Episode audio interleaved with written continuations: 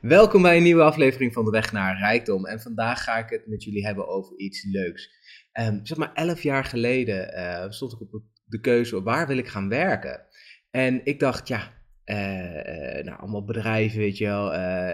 Uh, moest je capaciteitentesten doen en uh, nou, soms, uh, soms maak je zo'n test niet zo goed en dan, nou, of whatever, je moest een profieltest en dan zei ze al, nou ja, dus dan investeerde je eigenlijk altijd terwijl je niet eens echt op gesprek zou gaan.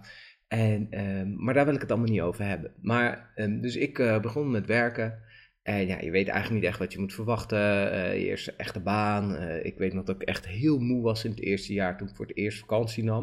Want ja, uh, er wordt niet gezegd, nu heb je vrij. Weet je, dit ritme had ik uh, tien jaar gehad, nu heb je vrij. Of tien jaar, nou ja, je wordt eigenlijk opgevoed. Uh, je hebt nu vrij. Dus de eerste echte vakantie die ik nam, was ik gewoon echt helemaal kapot. Ik had gewoon eigenlijk te lang geen, geen pauze, gewoon door, door, door, door, door. Um, daar heb ik wel van geleerd. En, um, maar wat ik wel interessant vond, is, nou, ben een paar jaar aan het werken. En ik had eigenlijk best naar mijn zin, want ik had gewoon leuke collega's om me heen. Het werk wat we moesten doen was op zich uitdagend. En op een gegeven moment was de uitdaging weg. En dan mocht ik gelukkig weer door naar iets anders. Weer een nieuwe uitdaging, een uitdaging weg, door naar iets anders. Ik merkte vooral wat ik belangrijk vond. Ik had eigenlijk hadden in een groot bedrijf 100.000 mensen, uh, meer dan 100.000 mensen wereldwijd. Hadden we eigenlijk een clubje van, nou wat zou het zijn, 10. Dus in het, in het gebruik hadden we een clubje van tien mensen. Uh, we gingen eigenlijk ook bizar veel uit eten. Dus ik dacht dat dat uh, normaal was. Maar dat kwam omdat we allemaal managers uit het buitenland hadden. Die dan langskwamen en ons uit eten meenamen en weet ik veel wat. Ik zat soms gewoon twee keer in de week uh, met het werk uit eten. Ik denk, oh ja, dat is hartstikke normaal. wist ik veel. Um, ja, mijn ouders hadden uh, eerlijkheidshalve niet echt zo'n baan ooit gehad. Dus ja, die konden mij het ook niet vertellen. Die hadden eigenlijk, ik noem dat meer een soort, gewoon bij een bedrijf een bepaalde functie uitvoeren. Terwijl ik juist weer een soort adviesrol uh, had, uh, veranderingsrol. Dus veel meer het bedrijf werd ingehuurd om bepaalde dingen te doen. Nou, dat is eigenlijk het werk wat ik nu nog steeds doe. Alleen ander labeltje, om het zo te zeggen. Maar in principe, in de essentie, bedoel ik al elf jaar hetzelfde.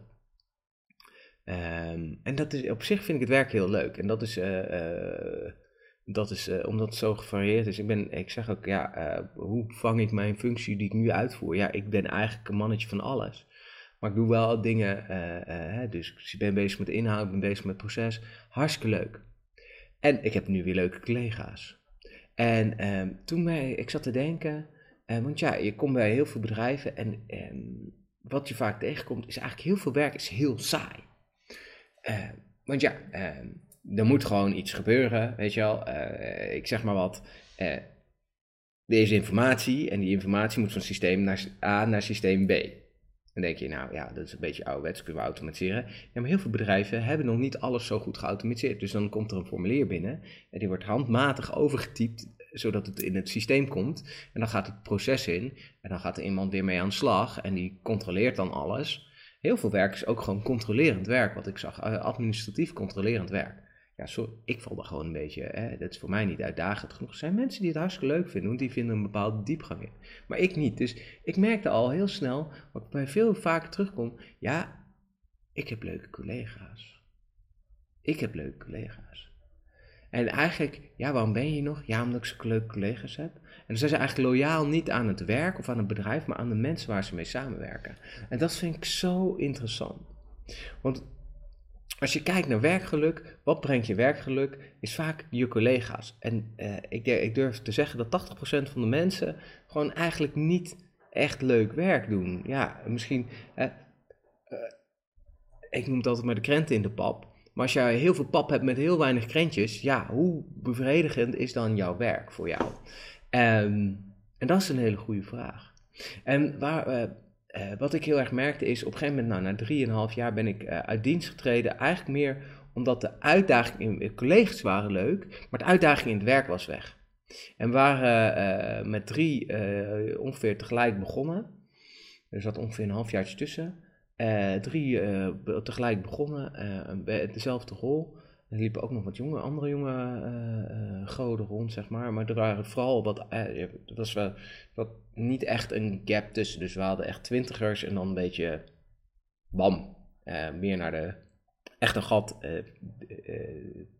zeg 30, 40. en ouder. dus het was ook geen jong, jong hip bedrijf, dat hoeft ook allemaal niet. Um, ik heb daar superveel geleerd bij het bedrijf, maar op een gegeven moment was de uitdaging het werk weg. Ik, ik nou ja, weet je, dan, soms moet je wachten op een opdracht. Maar ik was er gewoon een beetje klaar mee met die dynamiek en ook gewoon dat je bonussen krijgt. Nou, eh, denk je, mijn, ik kreeg bonussen. Ja, ik kreeg bonussen. Maar dan wel op van die dingen waar je eigenlijk helemaal niks over te zeggen had. Dat ik ook iemand mij leerde, ja, leuk dat je een bonus krijgt. Maar als je eigenlijk geen invloed kan uitoefenen op de inhoud van jouw bonus. Zoiets doms als het aantal uur dat je bij een klant zit. Ja, daar heb je als, als medewerker. Ja, tuurlijk kan je zorgen dat jij goed je best doet bij een klant. Maar als jij niet. Ehm, niet, hoe heet dat, uh, uh, daar echt invloed op hebt, omdat je mensen jou moeten verkopen en jij niet per se jezelf verkoopt. Of dat je jezelf wel verkoopt, maar je tegen wordt gehouden omdat je uh, in Nederland potentieel op het opdracht zit en de handtekening moet gezet worden. Heb ik letterlijk meegemaakt. Um, frustratie. Um, dus toen ben ik weggegaan. En ik ben eigenlijk weggegaan uit meer een soort onvrede. En dat was de grootste fout die ik ooit gemaakt heb. Want ik ging naar een bedrijf en ze beloofde gouden bergen. En ik dacht, oh ja, dit lijkt me echt helemaal je van het solution consultant. Lekker bezig zijn met de inhoud. Lekker, eh, weet je, meters maken. Mooi, weet je. Ik hou wel van mensen die goed zijn in hun vak. Dus ik dacht, dat wil ik ook. Nou, en dan zei ja, een klein beetje code, veel meer mensen bezig zijn. Op een gegeven moment zat ik alleen met code. Er was weinig met mensen bezig. Ik heb daar drie maanden gewerkt. Toen ben ik uit dienst getreden. ben ik uh, naar een ander bedrijf gegaan. En wat ik daar miste was, mijn collega's, ik zat daar alleen op kantoor. En daar werd ik heel bewust van. Voor mij is, zijn mensen om me heen mensen die mij inspireren om lekker te werken, waar ik gewoon fijn mee kan samenwerken, waar ik mee open kan zijn. Het is belangrijker dan de inhoud van het werk. Maar als de inhoud van het werk ook niks is, ja, dan heb je een soort dubbel negative. Ja, dan, wat, wat ben je dan aan het doen? Dan is het ook niet inspirerend om ergens te zijn. Dus, um, nou, dat, dat, dat, dat was ook de reden waarom ik dit op wou nemen van, goh, waar, wat is nou voor jou belangrijk in je werk? En ik kan natuurlijk helemaal doorpraten, want ik ging daarna naar KPMG. Nou, ik had hele leuke collega's. Alleen op een gegeven moment werd ik naar uh, Duitsland gestuurd. Het werk het trok me helemaal leeg. Ik, kwam uh, maandagochtend vroeg weg, vrijdagochtend laat aan. Ik was zaterdag was ik aan het bijslapen. Uh, en zondag was ik aan het stressen dat ik weer maandagochtend weg moest. Ik had gewoon geen leven meer. Dus daar ben ik ook weggegaan. En toen kwam ik eigenlijk bij een bedrijf Um, toen was ik ook kritischer, weet je wel. Um, wat mij altijd gefascineerd heeft is de keuze die je soms moet maken in je leven. De belangrijkste keuze die je moet maken in je leven, maak je soms. Terwijl als je een telefoon uit gaat zoeken, kan je gewoon rustig drie maanden zoeken wat je wil. Maar een baan wordt je vaak onder druk gezet. Op twee gesprekken moet je keuze maken die, waar je, nou ja, een groot deel van je tijd aan besteedt. En um, nou, laten we even fast forward uh, uh, verder, weet je wel. Uh, en dit vond ik magisch. Ik was dinsdag in, in training, afgelopen dinsdag. En um, er was een interne training voor de opdracht waar ik zit. Um, en daar was iets we hadden het over, eigenlijk over de baan en hoe, hoe gaan we de, de, bepaalde dingen doen. En, en, en wat deed de uitdaging? Er was iemand die gewoon zei, ja, ik heb wel eens gehad dat de manager ontslagen werd en ze mij er eigenlijk ook uit wil, maar ze wou me niet afkopen. En toen gingen ze maar, maar letterlijk papersclips laten tellen, allemaal rotkusjes laten doen. En dat ben ik gewoon gaan doen, want ja, ik kreeg gewoon goed betaald en uh, prima. En uh, toen kwam er echt zo'n mindshift in mijn hoofd. Toen dacht ik, wat bijzonder. Want ik wil juist ook voldoening uit mijn werk halen en leuk met collega's omgaan. Maar er zijn dus ook mensen die gewoon denken, ja, het is ik wil gewoon geld. En wat ik daarvoor doe, vind ik niet uh, zo belangrijk. En dan denk ik, oké, Mm, is dat waar je gelukkig van wordt? Als je dan, hè, uh, als, je, als je met pensioen mag en terugkijkt naar je, de groot deel van je leven, je studie, je werk, heb je dan je leven geleefd wat je wil leven? Of heb je je leven in teken gezet om wat centen op de plank en, een, en in je weekend, uh, zeg maar, te leven? En ik wil dat niet. Ik wil niet in het weekend leven. Ik wil, uh, ik wil gewoon in het moment leven, toffe dingen doen en dingen voor elkaar krijgen. Dat is voor mij belangrijk. Dat is niet voor iedereen belangrijk. Maar dat was voor mij wel een eye-opener. En ik had dus, uh, wat ik wel leuk vond, is een, ik was gewoon met iemand aan bellen en die was recent ontslagen. En die zei, ja, we, we praten veel. Um, en zei, ja, ja, ja, ik kreeg weer een baan aangeboden en het was eigenlijk wat ik deed. Maar ja, dan ben ik ook weer weggegaan. En toen zei ik, oh, oh, oh, um, denk eens goed na, wil je deze baan? Of ga je die baan weer uit zekerheid nemen? Want anders hebben we over een half jaar dit gesprek weer, dat je of zelf ontslag neemt of ontslagen wordt, omdat het gewoon niet is wat je wil. Wat ik nou heel mooi vond, is dat, dat zij de keuze durfde te maken om te kiezen. Nee, ik ga niet voor het geld, maar gewoon, ik wil gewoon iets doen wat bij mij in aard ligt, wat in mijn lijn ligt waar ik heen wil.